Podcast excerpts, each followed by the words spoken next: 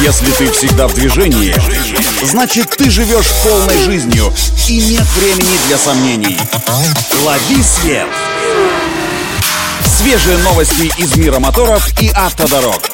Программа «Автонавигатор». Только вперед! Это автонавигатор для тех, кто всегда в движении. С вами Александр Барский. Мы стартуем. Белорусские автодилеры Volkswagen испытывают тот же дефицит машин, что и российские. Однако две модели – это седан Passat и кроссовер Touareg – все же будут в дилерском центре Volkswagen в Минске при любом развитии событий. Так сказали в руководстве. Подробностей о ценах, гарантийных условиях, будет ли гарантия вообще и прочих нюансах, касающихся привозных машин Volkswagen в Беларусь, пока нет. Но дождемся, расскажем. Напомню, кстати, что в июле Volkswagen заявил о закрытии своего офиса в России, в Нижнем Новгороде, объяснив это высоким уровнем неопределенности и невозможностью спрогнозировать потенциальное возобновление производства. В то же время официально компания Volkswagen с российского рынка не уходила, а лишь приостановила деятельность на неопределенный срок.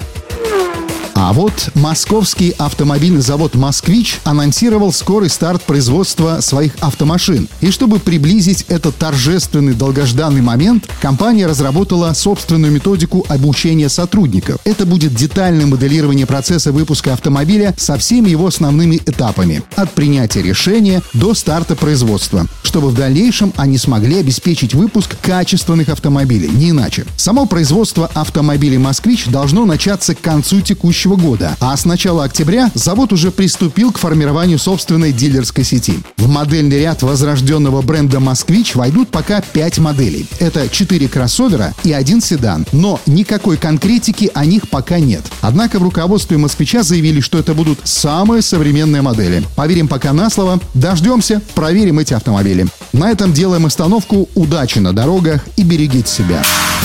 Программа «Автонавигатор».